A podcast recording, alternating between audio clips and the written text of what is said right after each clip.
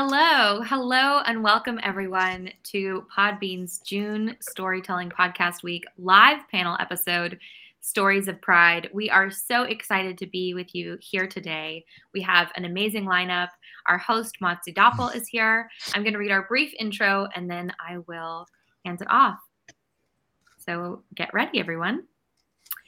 Welcome back, everyone, to Storytelling Podcast Week and our June Roundtable, Stories of Pride with Nicholas McInerny of Rainbow Dads, Anna DeShawn of The Qube, and Dr. S of the upcoming Behind Closed Doors podcast. For those of you who may be joining us for the first time, Storytelling Podcast Week has live stream sessions like this one with top podcasters and storytellers from scripted fiction and nonfiction podcasts from around across the world, around the world, and our imaginations. We also have exclusive recorded episodes on the Storytelling Podcast Week podcast. Storytelling Podcast Week is brought to you by Podbean. We are a podcast host monetizing platform and home to over 600,000 podcasts. To start your podcast, head over to podbean.com today. And now we'll hand it off to our host of this live stream, Matsi Doppel of the High Night Podcast. Hello, Matsi. Hello and welcome. Hello. Thank you, Norma, and welcome to everybody. I hope you're all having a good day. Yes. It's pretty all right. Hope it's pretty all right at least. Um, and happy Pride. Oh my gosh. Um, do you all have any plans for for the month or have had have had like little um events beforehand? I I do. Um, I'm launching the, the second series of Rainbow Dads on Friday. I have a play play reading, which is part of the uh, Pride Festival on on the Sunday, and uh, in London we have the main Pride March uh, the following weekend, uh, and I shall be marching on that. So yes, got a few things. That's awesome. Yeah. yeah. How about you, Doctor S and um and Anna? Sorry, is it Anna or mm. Anna? Anna. Anna. Okay, I just want to make sure because you know, and yeah, I um, appreciate you asking. Absolutely, yeah. And any plans or just like chilling this this this week this month? There is no chill in June. So oh, it is um very true. go, go, go, but in the best possible ways. So grateful for all the opportunities to speak on panels like this one, um, to talk about the work that we're doing and the people we're amplifying and uplifting. So June has just been full of that. If I started naming things, I'd leave someone and I'd feel awful. But oh, that's fair. That's totally fair. Been, it's been jam packed and just looking to spend more time with family and community during this mm-hmm. time. Yeah, that's yeah. amazing. And Dr. S, how about you? Yeah, I feel the opposite. June has had to be chill for me um, because I teach and I teach on the quarter schedule. And so it's been ridiculous. And so I have taken some time in June after graduation to just kind of be with family and and take it easy before things kind of kick back up. So no no pride things for me. Um, I think I aged out of it a little while ago. that's fair. But yeah, I, am so glad that you're able to like spend time with family anyway. And yeah, so I will start with the first question just because um, this is a fun one. Basically, just talk about your podcast. Like, what's your podcast about, and anything you want to talk about. And sit, this is there's no like specific order. So whoever wants to go first, please let me know. Sure, I can jump in. Happy to do so. Mm-hmm. Um, so, so my podcast is called Queer News. And so I report on three queer news stories every single day that are at the intersections of race and sexuality as it pertains to politics, culture, and entertainment. And this is goodness knows how many podcasts or shows I've had over the years, but this one has been extra special and bringing me a lot of joy because I feel like the stories that we tell aren't stories that are here that are being told often and we have the opportunity not to move along in news cycles we can continue to uplift things and stories that we want to continue to uplift and so that's bringing me a lot of joy right now um, for example, it's like 123 days that Brittney Griner has been wrongfully detained, right? And so this is a story that we continue to amplify on our podcast until um, until someone brings her home. So it's it's bringing me a lot of joy. So Queer News is my podcast. That's amazing. Um, how about you, uh, Nicholas and Dr. S? Who would like to go next? uh, I'll jump in then. Um, so the newly uh, form podcast that I'm co-hosting is called Behind Closed Doors, and I'm an academic, so right now it's behind closed doors, and there's a colon. We're still figuring out what what will come after that colon, but there will be something um, to follow. And right now, um, we're focused on um, amplifying, um, reflecting, and transforming lives through storytelling, and specifically focused on um, Black, um, queer, and trans folks. And, and this season in particular, Black, queer, and trans masculine, masculine of center men, um, specifically, and really telling stories of, related to religion and substance use and families. Um, we're really excited about this podcast and really excited for folks to hear it when it comes out. It'll be on the Qube. oh, wonderful. And how about you, Nicholas? Well, I came to podcasting through writing because I'm a writer.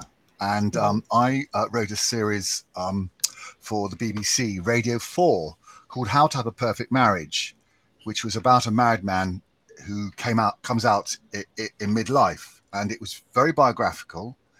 Um, and of all of the things that I've written for the BBC, for, for the radio, it was by far the most uh, by far the most impact in that obviously there is an audience out there of of gay men in marriage um, and it was it fascinating it started a bit of a debate i wrote articles for the british press. And um, out of that came a, a, friend and colleague who said why don't we try and make a podcast?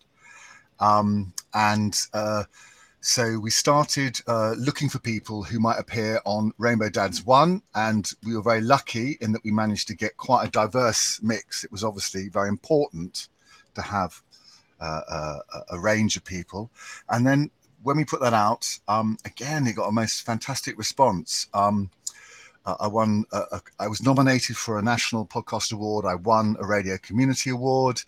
Um, other uh, uh, charities in the UK around trans and um, uh, uh LGBTQ plus um, issues got in touch with us. There was a sense in which we kind of shifted the debate a wee bit. Here's the thing: I don't know whether you know, but um, a very famous um, Olymp- uh, Olympic athlete called Dame Kelly Holmes, who's in her fifties, came out over the weekend. This is a big story in the UK a big story in the UK. And uh, I was rung up by a, a, program on the BBC called the Today program, which is our major news program, and asked if I'd be interested to come in to talk about people coming out in later life. So I've been very lucky. I've become that person that people go to um, to ask for their opinions on on this subject. Now, I'm, obviously, I'm not the only one, but it is interesting that with Rainbow Dads 2 coming out, I really feel there are a whole new range of stories to tell. And the Rainbow Dads as a as a uh, as a format is one that we want to take forward and um, and possibly pass over to Rainbow Mums, for example, for the next series. So I'm hoping that it'll, it'll evolve into something else. Mm-hmm. That sounds wonderful. And yeah, um, we will be showing a clip of Rainbow Dads in just a moment. Um, just as a quick, even though I am the host, I also just want to quickly um, I'm I'm kind of an outlier in this one because my podcast is a horror podcast. However, we do have a um, we do have like a, a queer um, cast, like in um, terms of like characters, main characters. Um, we focus a lot on like um, BIPOC, which is Black, Indigenous, and POC uh, characters who are also mostly queer. So mm-hmm. um, that's kind of why I'm very happy to chat with everybody here today. Mm-hmm. It's a wonderful um, it's a wonderful like community that everyone's forming all across the world in all different like uh, contexts. But yeah um, we will be showing a clip from rainbow dads and uh, just in a moment. And we will see. We were at a function which starts uh, it's a military function in a mess which is sort of like a club for for certain ranks. We're in the corporal's mess and we'd been drinking since about six o'clock in the morning. It's about seven o'clock in the evening, and rumours had been going around. Perhaps because maybe I was feeling a little freer, maybe I was this wall of. And you'd been drinking for 12 hours. And I've been drinking for 12 hours. But I mean, leading up to this day yes. as well, had. And, and somebody actually came and asked me outright and said, yeah. you know, there's been some rumours going around, Smudge, are you gay? And I thought, in my drunken state, I thought, well, if he's got the courage to actually ask me outright, why? What right have I got to deny my brothers the, the, the truth about me? And so I said, yes, I am. And he went, okay, that's cool. Went back and sat down, and I suddenly had this dawning. This is it. This this is the next yeah. door has now been opened. You know, what is going to happen next? And I sat down at the bar and I was yeah, feeling this really, sort of yeah. fight and flight. What's going to happen next? Is this going to revert back to what it was like at school? Am I going to be accepted? Is there going to be a mixture? I don't know. And I could see people talking around the room and glancing at me. This was this was the rumor mill was spreading. Well, you are now just news, finally come you? out. Yeah. And two of the biggest, most aggressive individuals in that mess then made a beeline for me. Yeah. And I remember gripping my pint glass a little bit tighter, grabbing the stool underneath me, making sure my feet could touch the floor in case I needed to start swinging things. And they both walked over and they both stuck out their hands and shook my hands and said, If you've got the balls to come out as gay in the corporal's mess of the infantry, we are right behind you every step of the way. God. And that was it.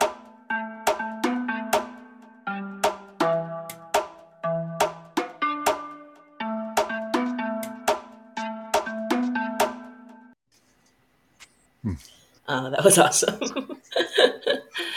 that was great. Um, yeah, so that was a clip from uh, Rainbow Dads, and I. Uh, would you like to say anything about it before we? Well, a little bit of context. That was from my first interview. Alistair Smudge is his name, who um who had had gone into the army.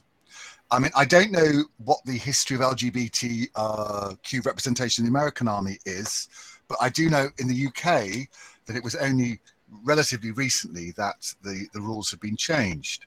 And obviously, Alistair gone into the army, it was his life, but he realized, and he got married, but he realized he was gay. So this was the, the moment when um, he actually first told some of his colleagues. And of course, their response was so much more generous and tolerant and understanding than he was expecting. Um, so it was a big moment for him, and as it is for, for anyone when they finally declare their truth. Um, and uh, it was um, fascinating. And he's now an advocate for LGBT um, uh, uh, uh, personnel in the army. He's, he's made up part of his career. So, uh, what at one point seemed like a real um, uh, immense thing for him to have to come to terms with has, has turned into this wonderful strength.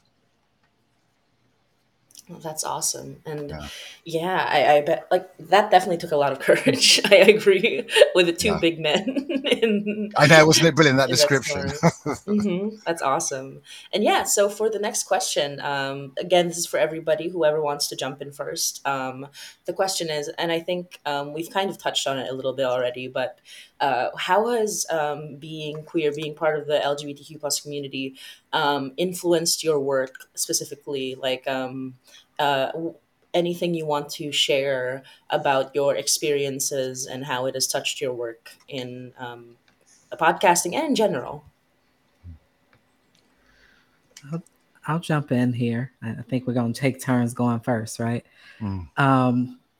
You know, so as a black, queer, and trans person, like that, those identities and and many others are kind of central to everything that I do. So I've mentioned that I'm an academic, so all of my academic writing really looks at um, gender and sexuality and identity development and race. Um, and so I'm consistently trying to like queer things up or live in the gray. And I think related to this podcast, part of the reason that we wanted to do this is because as a trans person who had, you know, I transitioned, wow, I think it's been over seven years ago at this point. A lot of the stories that we sort of hear about trans people focus on those early transition moments and like body changes and hormones and surgeries and things. And as someone who's been married 14 years, like I said, transitioned over seven years ago, I wanted to talk about some other things related to queerness and transness um, that we deal with, you know, buying a house, starting a family, mm. um, navigating religion and spirituality. And so, you know, got with a friend. And as we started to talk about the things that we were interested in and the things that we were curious about, we figured other folks would want to hear these stories too, and other folks would um, sort of need to hear these stories. And so I think just being queer, being trans, like influenced the topics, it influenced the timing, influenced the people that we wanted to bring on. And it's, you know, just central to how I approach all of my work. Yeah, that's wonderful. Yeah. And if I can just piggyback and tag team with Dr. S right here. I mean, mm-hmm. so much of what he said is true for me too. And and my work has been queer since I started doing this work. And when I started the radio station, um, E3 Radio back in 2009, it was to tell the stories of Black queer folks here in Chicago and around the country because our stories weren't being told. And mm-hmm. I felt like I wasn't the only one who wanted to hear them. Right. And mm-hmm. so as that has been a passion project for over a decade and now transitioning that work into the Qube right? This curated hub of discovery of bipoc and qtpoc podcasts and music. It's just at the heart of where i'm most passionate. And so my identities and living at the intersections makes up who i am right? Gives me all these superpowers and also this social location and perspective that many people don't hold. And so if we cannot speak you know, um, for ourselves, who will speak for us? And I think storytelling and oral histories is how we've survived this long. It's how people see our humanity. And so podcasting gives us the opportunity to do that. And so I'm just ecstatic that Behind Closed Doors is going to be exclusively on the Qube. I'm ecstatic that they're my friends and I know these amazing humans in the world doing good work. And I think it's amazing that we have the opportunity that technology and communications have come together where we don't have to lean in or wait on mainstream folks to do or to tell our stories or to represent us that we have the power to represent ourselves. And and today we can do that. And so i'm just grateful to be fired up about doing that work because it's not easy to be so vulnerable all the time and storytelling is a, is vulnerable. So i'm i'm grateful for that but it has everything to do with my work Mm-hmm. That's amazing. That's, that's fascinating because, of course, I can see from your lovely faces that you're fresh faced and a little bit younger than me. And I can't. so um, I'm 60. So I, you know, my experience of being a sex, being sexually confused young youngster at a, a boarding school in the UK uh, meant that I came from a generation for whom all of these issues that you talk about so beautifully and freely were just so much more problematic. So much more problematic. So when you asked me how has being a queer creator influenced my work, up to the age of 45, I was probably repressing it a great deal. Um, you know, I got married. I've got two wonderful daughters. I don't regret any of that for a moment. But certainly in terms of my work, I wanted to be a writer, and yet I wasn't doing what Anna has just talked about, you know, telling my story. I was being very professional and being very good, and I wrote for a lot for television and stage and whatever, but I wasn't writing about what was really coming from inside here. And so it wasn't until I came out and I had I literally swapped one kind of life for another, which is quite a scary thing to do when you're middle aged. you know, the divorce and my children's response and and all of that. But subsequent to that, I think I've kind of graduated. I've kind of gone from kind of you know baby steps to PhD in queerness in a short space of time. Thank you. You know, and and and in all of the intersectional issues that you've talked about, you know, become a lot more, as indeed has I think many people have over the last, you know, five ten years, become very in, invested and interested in that and what I can learn as well. So, you know, the podcast, I mean, even when I, you know, I, I, I adapted a, a, novella by a very famous French writer called Colette for radio, and that was about um, a, a middle-aged woman, a bisexual middle-aged woman in France, you know, um, and and so the subjects I'm kind of drawn towards are all about exploring that what Dr. S called the grey, the wonderful grey, you know, that kind of that kind of complicated world of of of of yeah of, of kind of human sexuality and human sexual response.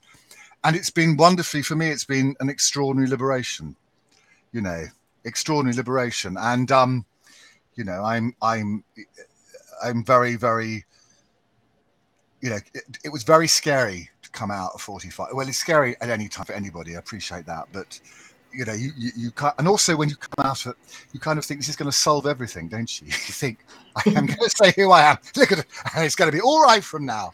But actually, we're just the same people, aren't we? With the same problems and issues and whatever. It's just that we, it's just that we declare our truth and we do it every day and we want to support other people. And that's the other thing. You want to support other people in doing that. Mm-hmm. So it's, um, that has uh, that has has and, I, and I'm writing. I'm you know I'm finding it a fascinating subject to write about. I hope to find subjects in the future that will also explore that that kind of that kind of intersection. Mm-hmm. These are all I, I love everyone's answers because kind of they they touch on a lot of like things that um, we don't really consider um, when it comes to the community and when it comes to like representation and everything. Um, Dr. S mentioned just the mund- like the mundane parts of like you know living your truth, but also just being like buying a house and like just yeah. all the base like you know all the stuff like how does this feel and what's the slight differences and what's like the same yes. for like people who aren't like in the community. It's a nice look into the life. And i kind of want to relate to that because um, in our podcast as i mentioned before it was it is a horror podcast. Um, i enjoy genre fiction. And i think my um, niche in terms of storytelling is that i love just any kind of stories. I just make sure that there's always either um, a bunch of um, queer characters, or mm-hmm. all of them are, and we kind of just and we see where that goes in terms of storytelling. Like I enjoy genre fiction, wherein most, if not all, the characters are part of the queer community, and that's kind of like it's it's a little bit different from you know talking about like your own life and like your own experiences but i think in that way as well it's like uh, it shows that we all have basically different areas of not expertise, but like things that we love, and kind of like we we we show a little bit of who we are in the things that we love. And I think it's wonderful because, like as you mentioned, Nicholas, um, you have got this um, access to a lot of like very mainstream, um, you know, like uh, resources and places to like tell the story and um, Anna and Dr. S you have like made your own like um, place in which you can tell these stories and like all around like this is a very like well-rounded um, group that shows just how much like where everyone wants to share their story and I think that's amazing. Um, can, yeah. Can I just yeah. can I just uh, emphasize Anna made a point about storytelling I wrote it down here. I teach creative writing. It's all about telling stories um, and pod, uh, the podcasting has allowed for a democratization of storytelling. And that's the and, it, and you're absolutely it's taken it away from the from the gatekeepers, the traditional gatekeepers, and it's allowed people to tell their own stories. The challenge, of course, is once we've told our stories, is allowing other people access to those stories, finding our audience. Your audience is out there, but sometimes it's difficult to access them. That is the challenge. But what is wonderful is that those stories are being told now. And I think this is probably the first time in the kind of media history that this is that has actually happened. Mm-hmm. And can I can we just keep going with this conversation? Because I think absolutely, is, I think this is at the heart of why um, Podbean wanted to have this conversation in Pride Month because mm-hmm. that accessibility was just not possible Mm-hmm. Right? It was just not possible. And today it is. And so it's really also at the heart of why I wanted to start the Qube. Because when I look right at Apple and Spotify with hosting 3 million podcasts and I go into these applications and I don't see myself represented or I don't see the podcast that I listen to represented on the homepage or discovery, right? I'm wondering where we are right? Because today representation still matters. Even though we have the access, representation still matters. And the discovery of podcasts is still very much so a challenge. And so this idea that we can create a hub where people can find and discover some of these amazing podcasts by Black, Indigenous people of color, while also centering queer, trans people of color content, I think is long overdue. And I'm just grateful to be a steward of this and to see what we can make of this because to Nicholas's point, um, there are so many stories to tell, right? He, he's teaching creative writing. Dr. S knows um, with his students, like there's a hunger, right? I mean, the generations today that are after ours, they're used to telling stories. Like social media is about a story. And and now and now it's just like how can we hone those skills that they've learned so organically mm-hmm. into the beginning middle and end of a story? Yeah. into having some really great equipment and hit and publish right? And sharing that with a lot of people and sharing that with their audience. I mean i think gosh i mean it's right at our fingertips if we can just hone in on it. Mm-hmm. And I just want to add on that the wonderful thing about all this is that when you build a community, that's when other people who feel like they don't have quite as much access, like they, even though, you know, they can put it online and they can do it themselves, um, some people are still very um, intimidated by just the size. Like, you know, there's so many um, podcasts, they feel as though their story uh, won't matter like even though it will and they feel as though like uh, nobody wants to hear it even though someone will always want to hear it. So the fact that you have the Qube and you, you have like hubs in which like somebody might see oh people might actually want to hear my story let me come let me go to these people who have already established themselves a little more.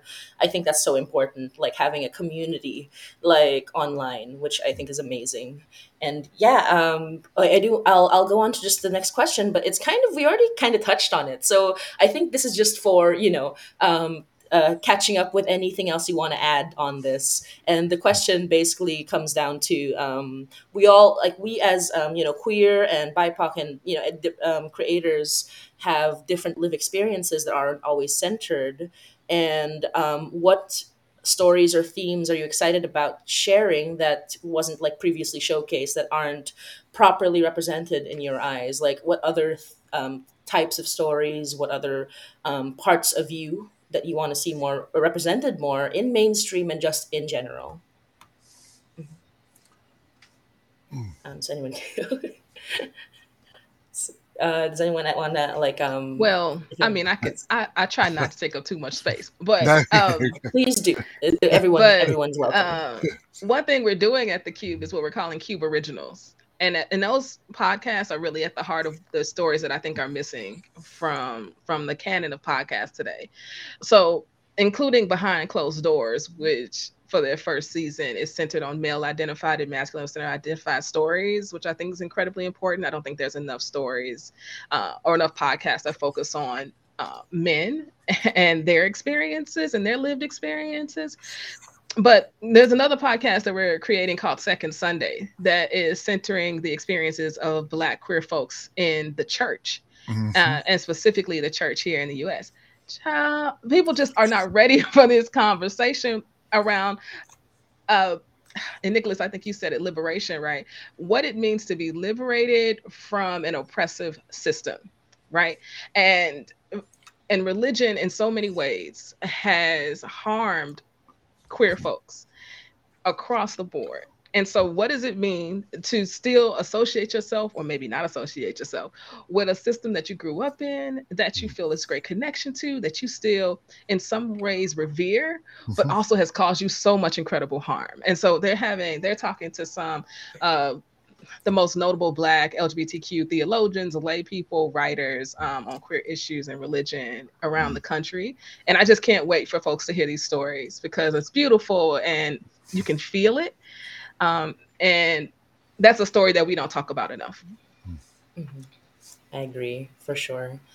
Yeah, um, I come from the Philippines, which is a Catholic, which is a um, majority Catholic country. So I totally understand. Um, I know a lot of people who are very much still Catholic, very religious, but are also part of the queer community, and how that like pertains to how they have to how they have to act, but also how they choose to act and it's a very interesting balance and it's beautiful in a lot of ways like i still go i, I still like to go to church just for the music you know and oh my god everyone, everyone, wants to get a church at christmas to sing some carols don't they? yeah they? exactly I mean, like I, we're all, especially we're all cultural i mean i consider myself a cultural christian you know i at my boarding school, I was at church three times a week, and I kind of mm-hmm. admire people who have a faith sometimes. But I think Anna's absolutely right. It's a, such a complex, deeply kind of difficult relationship um, uh, and in the black community, I think it must be absolutely fascinating to. Uh, mm. That's a that's a podcast I would certainly want to listen to because I do think because it, interestingly, you know, I've just written a play which is about set very it's set within the kink community, uh, partly within the kink community, and it's somebody dying and his relationship with his black middle-aged nurse because I think there's a really interesting uh, area between uh, gay men and black women. It's not unproblematic, but I do think it's fascinating. What is that connection? So that's something I would certainly be interested to explore more. Interesting, I've just produced a podcast for Podbean um, because I think masculinity, somebody mentioned masculinity. Yes, Anna again. And of course, you're absolutely right. There needs to be more uh, podcasts by um, about masculinity. And my friend, I have a very good friend, who's written an erotic memoir, which is about um, him um, uh, becoming part of the awful phrase thruple. Yes, triad, word, thruple. What do you call it? Yeah. What do you call it? I mean, I don't know.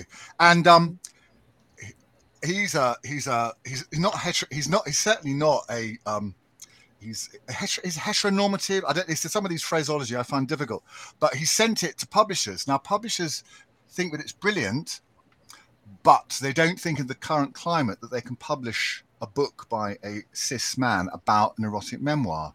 Hmm. This is very ironic because actually we actually need more men from that background writing about sex and feelings. We actually need more people coming forward with these stories so that the vulnerability that um, Anna has talked about, which is at the heart of this, uh, can um, connect with an audience. And uh, it's very interesting. So he's, he's got a podcast coming out on Podbean called, called Podbean, excuse me, on Podbean called Can We Write About This, which I produced. Um, and um, he spoke to some really great uh, writers. There's a writer called Monique Roffey, who's just won a big prize in the UK and a woman called Lucy Halliday who's written about erotic memoirs. It's a fascinating area, really fascinating. So those are the and also as speaking as an older person, obviously I'm interested in that as well. You know that that notion of of of of of uh, elders of the community respect you know the, you know you get to a point in your life you think i've got any useful wisdom to pass on to younger people now's the time to to um, to share it. Um, and uh, I would like to explore that more because I do think there's enormous reservoirs of wisdom. Uh, uh, and in queer history, you know, we got Pride coming up, and there's huge controversy over the corporatization of Pride in the UK. I don't. I'm sure you have the, some of the same debates, um, and uh, it's um, it's a very it's a very you know it's an issue which seems to get generate more heat and light every year but it's certainly the, the notion of the elders i'd be really interested to, to yeah to, i feel like you all have sort of pulled on the things that i would say too so this el- this point about elders um, you know we we had pre conversations with folks that we're going to interview and, and one of our folks is an elder and just like hearing their stories, we're like, we want next season, maybe it's all about elders, right? Black queer elders in the community, because some of those stories are getting lost because we're not writing them down, right? And to Anna's point earlier around oral histories, I think that is a way that mm-hmm. we preserve some of the the legacies and and the histories and so definitely want to tap into the elders i also am, am thinking about poly, right? So again, one of our guests is someone who identifies as poly and talking about different kinds of relationship structures that are not only negative. I think we often hear these stories about thr- thruples or yeah. poly relationships, um, and it's it it gets fetishized, um, it, it, and it's presented in a in a, a way that doesn't really attend to like the the nuances and like the the love that is can be captured there. And so wanting to to hear more of of those stories. And then i think you know the last thing i'll say is this point about moving through. So when anna was talking about folks' relationships to like the church and to religion sometimes when we hear those stories it stops at the point of disconnection right? It's like mm. it's it's as if that's the end of the story. Or when we have coming out stories is as if the coming out is the end of the story. And actually that is really yeah. just the beginning. And so i want more of these like through like what happens after the coming out? What happens after the disruption or the disconnection that is healing that is uplifting? I want those stories that are about you know, um, families reconnecting or staying connected, yeah. right? I want those stories about, you know, finding your way in your church community. So I, I think those are a lot of the stories that we're trying to tell and the stories that I'm seeking in my own, you know, podcast um, search, I guess. Uh, amen to that. Yeah. And yeah, um, it's definitely important because I think a lot of Hollywood and just in general has um, made us think that happy endings are all that matters when honestly, like, past the happy ending, there's going to be a lot going on, not all good, but the continuing of life, I think, is a wonderful um, topic to cover in a lot of storytelling these days. And it, kind of jumping off of that, um, the next question actually uh, is very, I think, important to those listening because it is about like other creators and it is about your experience. So, what are some of the best practices or advice um, for other creators to empower them or to center themselves in their storytelling? Because a lot of people are afraid to do that, are afraid to like center their own experiences and their own stories. So, what's some advice you can give to make them more proud, more, you know, um, confident that their story matters um, as creators? I'll jump in because I, I will say a couple things. I'm sure Anna and Nicholas will have some great things to say. But I'm thinking about this book that I once read, "Feel the Fear and Do It Anyway." Mm-hmm. Um, and so I think like that is the biggest piece of advice is that there will be fear. Um, there may not even be confidence, right? Like I write pretty often, and rarely am I confident in in the beginning, at least. Um, it takes a few shitty drafts. I don't know if I can say that, a few bad drafts um, before I get to a point where I feel more confident, where I feel like, okay, like this, this, this needs to get out. So I think recognizing and, and knowing that those are that's part of the process um, and doing it anyway. I think surrounding yourself with community and folks who will be cheerleaders and like push you on and, and read the drafts and listen to the stories and just help you get at the, the heart of what you're trying to say is is super important. Um, and and also, I guess the last thing I'll say is like that this is also healing. So even if you never put your story out into the public, but you just get it out onto paper or record it, there's healing in that um, for you as the creator. Um, and, and then if you decide to put it out in, into the world, there's also healing that other folks can access. So mm. just really thinking about the healing power of stories. Mm. Can I pick up on something that Dr. S said? I had a fantastic quote by Goethe that I used to keep above my in, above my computer. I don't know why I'm going to quote it right, but he wrote something like "Boldness has magic in it. Start it, start it now." Yes, and there's something about the act which actually starts to give you you act and then the confidence comes. That's a less that's a life lesson, isn't it, really? That's so true. Another thing I think is really important. I mean, I'm talking about the kind of work that I do with my interviews, learn the difference between listening and hearing. We often hear, but do we listen? Because if you listen when you're interviewing somebody, they're going to say something extraordinary or something that they don't even realize is like a little door into a world. Yeah. And then you can pick up on that. The other thing I would say, a best practice, is make your pod, try and make your podcast as prof- sound as professional as you can. Because these things may appear superficial, but actually, uh, every, podcast is like every, telling every story is a form of seduction you're try- uh, if an audience feels comfortable, they give themselves permission to want to listen. So music, I think music's important. A decent microphone, they're not expensive. Yes, uh, the practice with the interviews, like Dr. S suggested, getting people to critique what you say and say to them, don't just be my best buddy and say everything's bloody marvelous. Tell me if it's shit. Sorry, I swore as well. But you know what I mean? Tell me because this honesty is going to help. So those are so it's a kind of weird mixture, isn't it? It's it's it's interviewing skills. It's profession. It's a professional because you, uh, these stories deserve to sound as good as any other stories. That's the other thing. Uh, but I think the Goethe thing is fantastic. I tell my students in my writing, I say there's only really one lesson of writing. It's don't get it right, get it written. Hmm. Because oh. as soon as you do that, as soon as you've done it once, you can do it again. And mm-hmm. that's how you get better. You write through to the good stuff. Again, Dr. S talked about that. It's really important. Don't get it right, get it written. Mm-hmm. Yeah. That's exactly. That's awesome. Yeah. Mm-hmm. I love both of those. I mean, I feel everything y'all were saying. I when people come to me and they talk about wanting to start a podcast, actually the shirt I have on, you can't see the whole thing. It says change the world, start a podcast. It's um to be committed, be consistent, be creative, and be courageous, right? Like if you can do those four things all at the same time, right, you start to build this muscle. It's just like anything else. Like if you're trying to get all buff in the gym, Yep.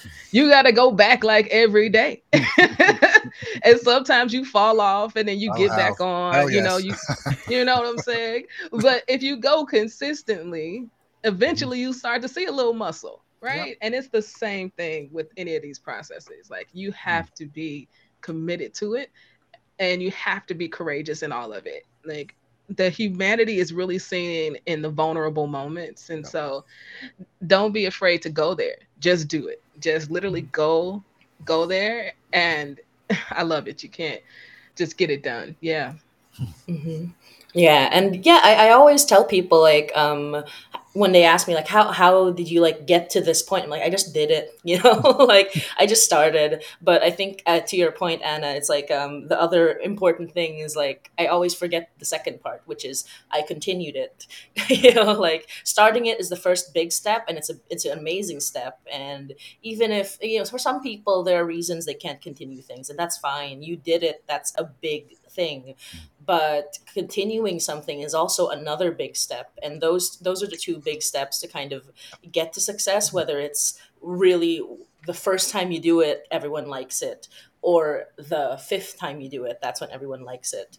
But you have to do it before it gets done.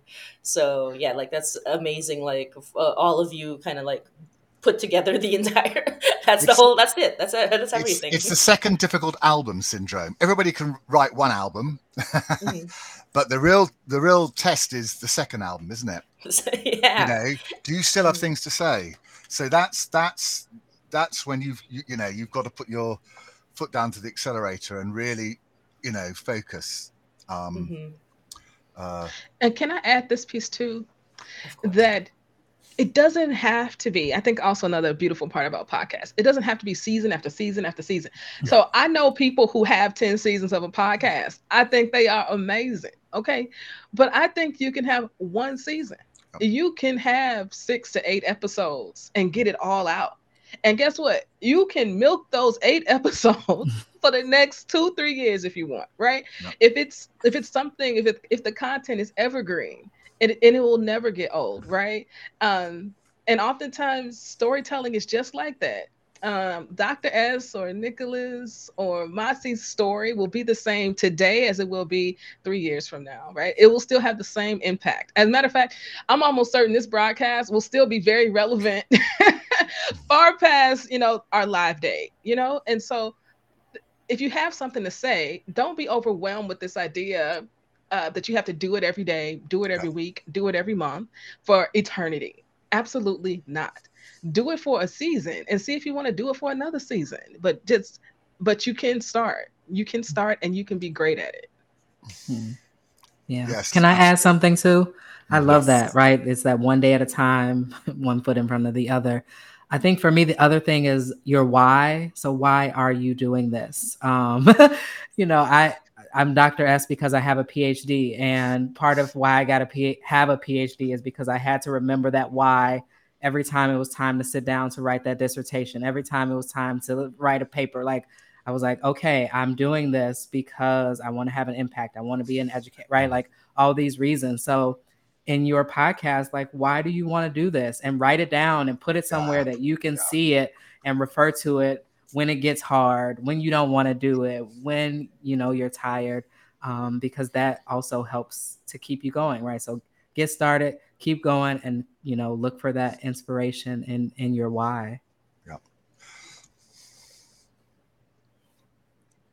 I totally agree. And I do want to like um since we're kind of like we, we I, I don't think I will get through everything, but I do want to like build on this part of the um the question the the discussion.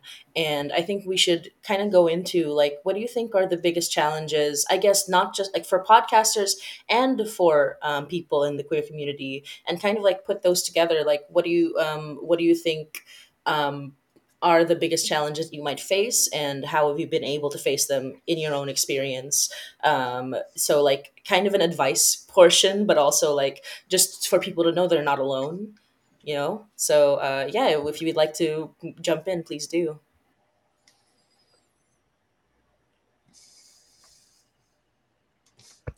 we're all so nice. We're like, you go. I know. I'm, I'm, I'm having a, I'm having a, a, strangely uncharacteristically thoughtful moment when I was trying to think about challenges.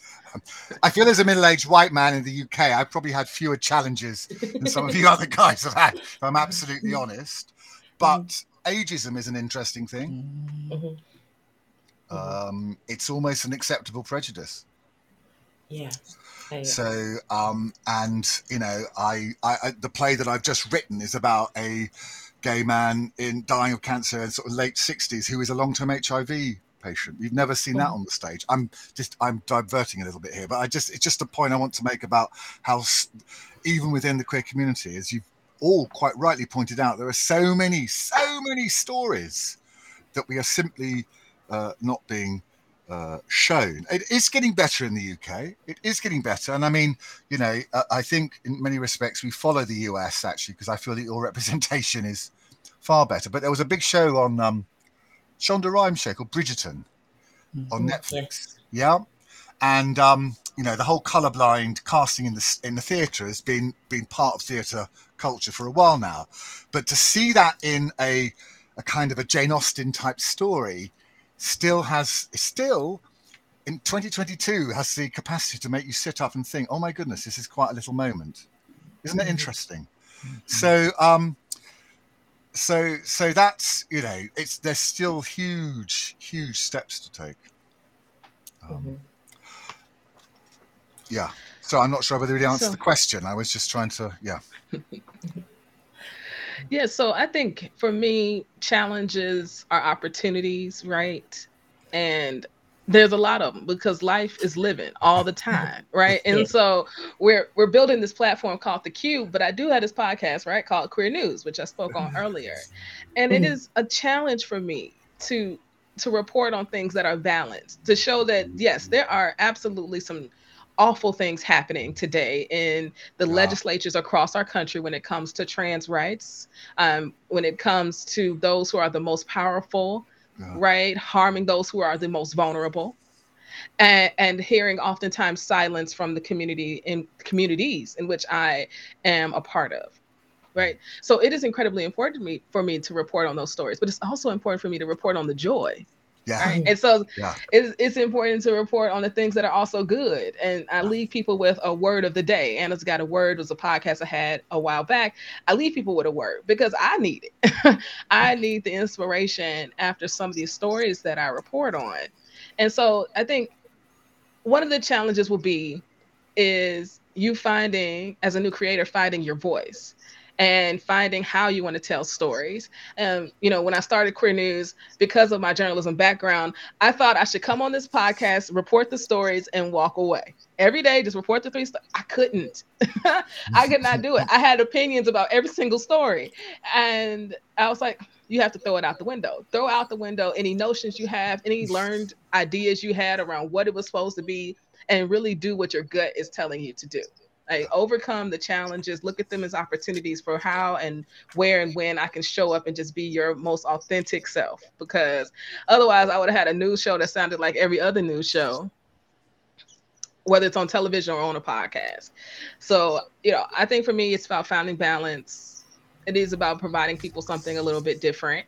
And i think that the most wonderful part about podcasts is that everybody is unique in their own way so don't think that you're doing something that someone else has already done because you are you. Only mm-hmm. you can do what you're going to do. Right. And just exactly. always remember that. Mm-hmm. That's exactly yeah. right. Yeah. I think mine is like part logistical, part something else, but it's about time. Um, you know, it never feels like you have enough time to ask all the questions, to get the whole story out. Right. Um, and so I think, first of all, recognizing like if you have a finite amount of time, you're going to get what you get in that time, um, and that will be enough. And the goal is not to do it all, get it all. Back to what Anna was sharing about like doing 10, 12 seasons of a podcast. It's not about all, it's about enough. It's about sparking something and, you know, finding other ways to pull on that thread or continue those conversations, even if it's not in that podcast space. So I think one thing about time is like it, it never feels like there's enough time to get all the things that you want, and that's okay. The other thing about time is like scheduling. I think again that's like a logistical thing, but like that's real. That's one of the challenges of like trying to get you know align schedules and get folks on the show and figure out yeah. you know when they when someone is at their like peak time and if you're in different time zones. I think just time in general. Um, I've been really interested in and connected to like this idea of time travel and you know Afrofuturism. So I'm like I'm messing with time all the time anyway, um, but it does have its challenges in this kind of space. I'm awesome. I'm constantly uh, amazed and impressed by people like Anna who put out is it three stories a week? I mean, that sounds I mean, to a, me like a, you know day. I'd rather. I'd, are you kidding me? I'd rather go and have root canal work without an anaesthetic. I mean, you know, part of me is like, um, but it, it seems to be putting a lot of pressure on yourself. But one of the ways you also talked about how you editorialize, you come with your opinions. Surely this is the joy of podcasting. You don't have to respect broadcasters' notions of impartiality. If you've got a view about something, you damn well let the audience let them have it, you know. Um, and I think that is is is very powerful. But I'm just I'm unbelievable. Three stories a day. Oh my god, that's extraordinary. Don't worry, Nicholas. I feel the same way often. Okay, and and, and I also oh I have to give myself grace when I when I don't get it right. So this past um this week this month right it's just a busy month pride is just busy right and so i'm grateful that people give me grace so it's all and, and given that it's the summer too right so um yeah. when we talk about juneteenth and we talk about father's day and what does it mean yeah. to take rest right uh and rest for my team i don't do this alone and i don't think any of us do this alone, right? Mm, there is support yeah. systems. There are people who believe in what we do. We continue to show up because people keep listening. um, also, right? We get it out of our systems, but then people are, we're adding value into the world of podcasting and and into this beautiful canon that is queer content. And and I think that's what keeps us all going because we are making an impact and being intentional about that. Yeah. Yeah, good. point. Yeah, I I completely agree, and I also um just want to touch on like um, I think everyone has, um, everyone will run into challenges, and I think the challenges will be unique, or sometimes they'll be exactly the same as everyone else, which is that sometimes the audio will be bad, sometimes you'll run into a scheduling conflict, sometimes you know you'll do an entire episode, then it's like gone, and you're like, hmm, um, but as somebody who has had to deal with a lot of anxiety for a long time um, and uh, a lot of like hardships that I think are very unique to just um, being Filipino and just being like uh, uh, different things. I think you have to be ready for like things to go wrong, but you shouldn't, you know, think that things are going to go wrong. It's kind of like it's a weird balancing act where um, you, ha- whenever something bad happens, you kind of just understand that it was bound to happen at some point, but not everything is going to turn out bad, you know, and some of the good things are going to be so good. like, and so it's, it's like an interesting, like, nuance of like, there's always going to be challenges, whether it's uh, pushback, whether it's uh, logistical, whether it's technical, um, but when you are ready to kind of just like put yourself out there and you're ready to like move forward, this, this is very this is so generic, but I do think that it's like important to hear that uh, if you have a setback, that's just part of it. And I think you have to be ready. For, you have to be like prepared for it, but not think that's the entire thing because as you said anna like you, when you report on these on news you report on both the joy and the you know the misfortune because that's part of being just in the community being a person i think. And i think a lot of people aren't you know set up to know how to handle failure. And sometimes there are failures but like that's not the end of everything. As you as we said before like there's still stuff after the failure. There's still stuff after the ending. So that's just going to keep happening. And sometimes the big the good stuff is going to be like 10 times better than what you think is a big failure but yeah, I just wanted to uh, mention that, and also just kind of on since we're on our like last ten minutes, I do want to like get into the fun part, which is what are some podcasts and or shows, anything that you and creators that you're very excited about coming up. Um, just talk about, just gush about your you know people you're excited about, um, this is this is the moment. Go ahead. Goodness, I could gush all day. Wait, uh, so there's some amazing creators that I listen to. Um, Afro Queer is a wonderful podcast. People should get into talking about queer folks in the African um, um, continent. And Sally is the host, who's absolutely brilliant. Um, then there i'm also i love dj tracy trees. She has a daily podcast called what's the pod where she's doing podcast recommendations always highlighting different genres that you can get into really helping with discoverability. Um, there's also another one called q points hosted by jay ray who is a black gay man and doing all things music. And that was actually a video podcast. And so he's always highlighting artists and, that, and he tells so many stories. I was like i didn't know half the stuff about him that i know now. So um, all of those are really, really good. And then I'll also say the Qube original content that we've got coming out, mm-hmm. and it's just going to be brilliant. I really think it is. I'm really proud of what we're, what we're doing. So we talked about Second Sunday. You all heard about Behind Closed Doors.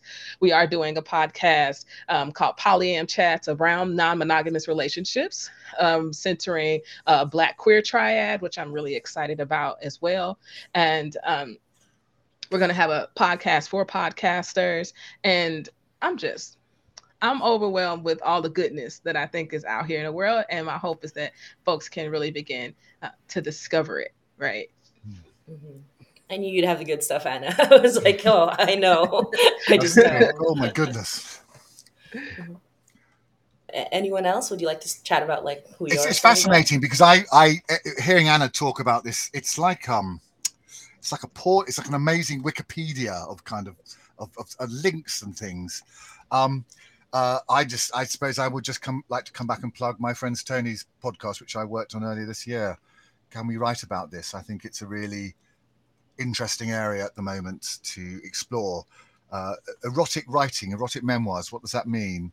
And and who gets to who gets to write what stories? Really, really fascinating stuff. So th- that's something I would certainly want to plug. I've tried to prepare for this, but I go in and out of podcasts. You know, I, I love yeah. them listening and then I don't listen for a while. But I listened to a great one about Ziggy Stardust the other day, but that was from the BBC. but, it, but it's a bit of cultural history, it's fascinating because Bowie was one of the first artists to come out to say he was bisexual. Mm-hmm. And the moment on BBC television, on Top of the Pops, so this is a UK cultural moment, when he sings, when he does Ziggy Stardust on Top of the Pops, and he put his arm around Mick Ronson it's like a key moment in queer history in the UK. It was like the first time that a major artist had done something like that. And I think there's a really Boy George talks about that being a moment literally that changed his life. And I think there might be a really interesting podcast in picking out those little cultural moments. Mm. Yeah. Mm-hmm. It'd be really fascinating to do something. That will be one of them. Mm-hmm. But um, yes, because Ziggy Stardust has got 50 years old. That really ages me. that's anyway. Sorry, I didn't mean to interrupt, but that's no, no yeah. worries. Yeah, yeah. So I, I guess you know the one po- podcast that I would plug.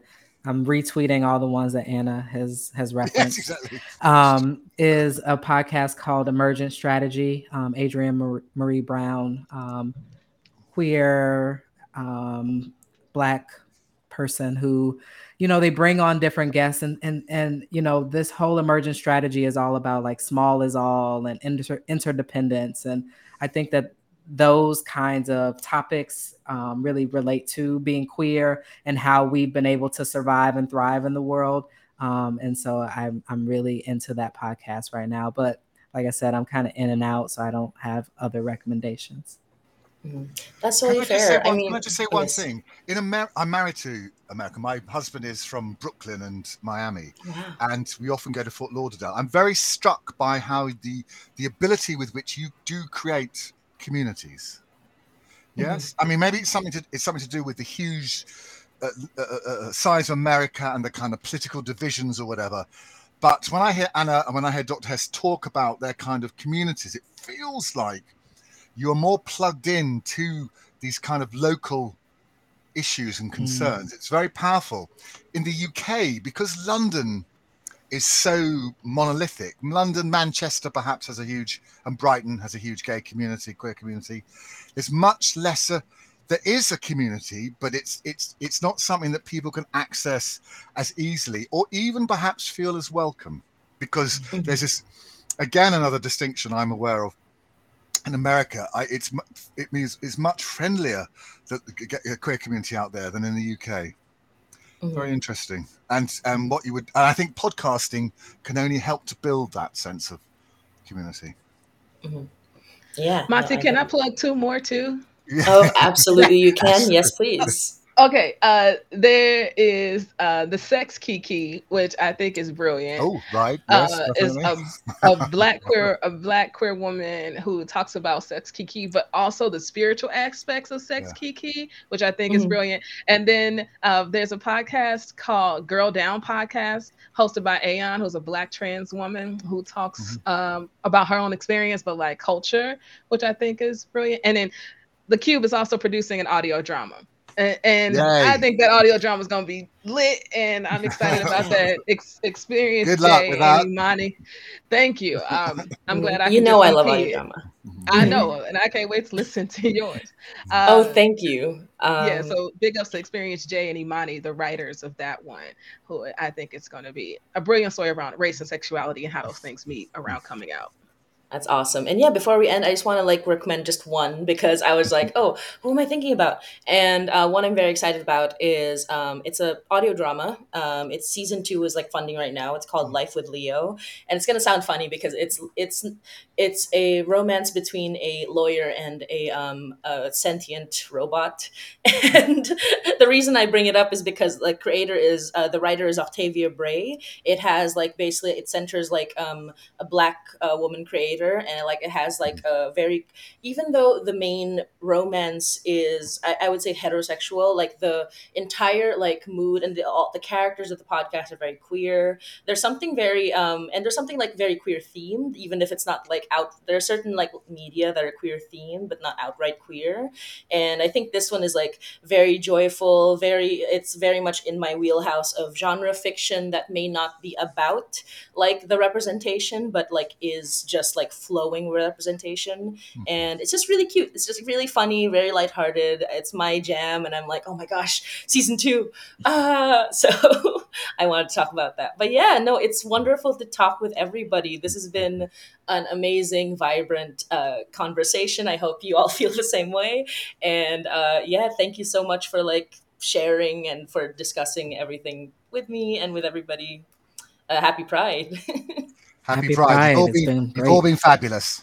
Yes. yes. Happy Pride, everyone. This has been such a treat. This has really been such a treat. Thank you so much, Matsi Doppel of the High Night Podcast for hosting, Dr. S from Behind Closed Doors, Anna DeShawn of The Qube, and Queer Radio, and Nicholas McInerny of Rainbow Dads, amongst many other things. I'm going to read our brief outro and then we will say goodbye today.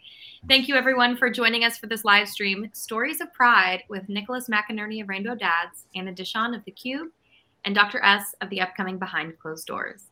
For those of you who may be joining us for the first time, Storytelling Podcast Week has live stream sessions just like this one with top podcasters and storytellers from scripted fiction and nonfiction podcasts from across our world and our imaginations. We also have exclusive recorded episodes on the Storytelling Podcast Week podcast.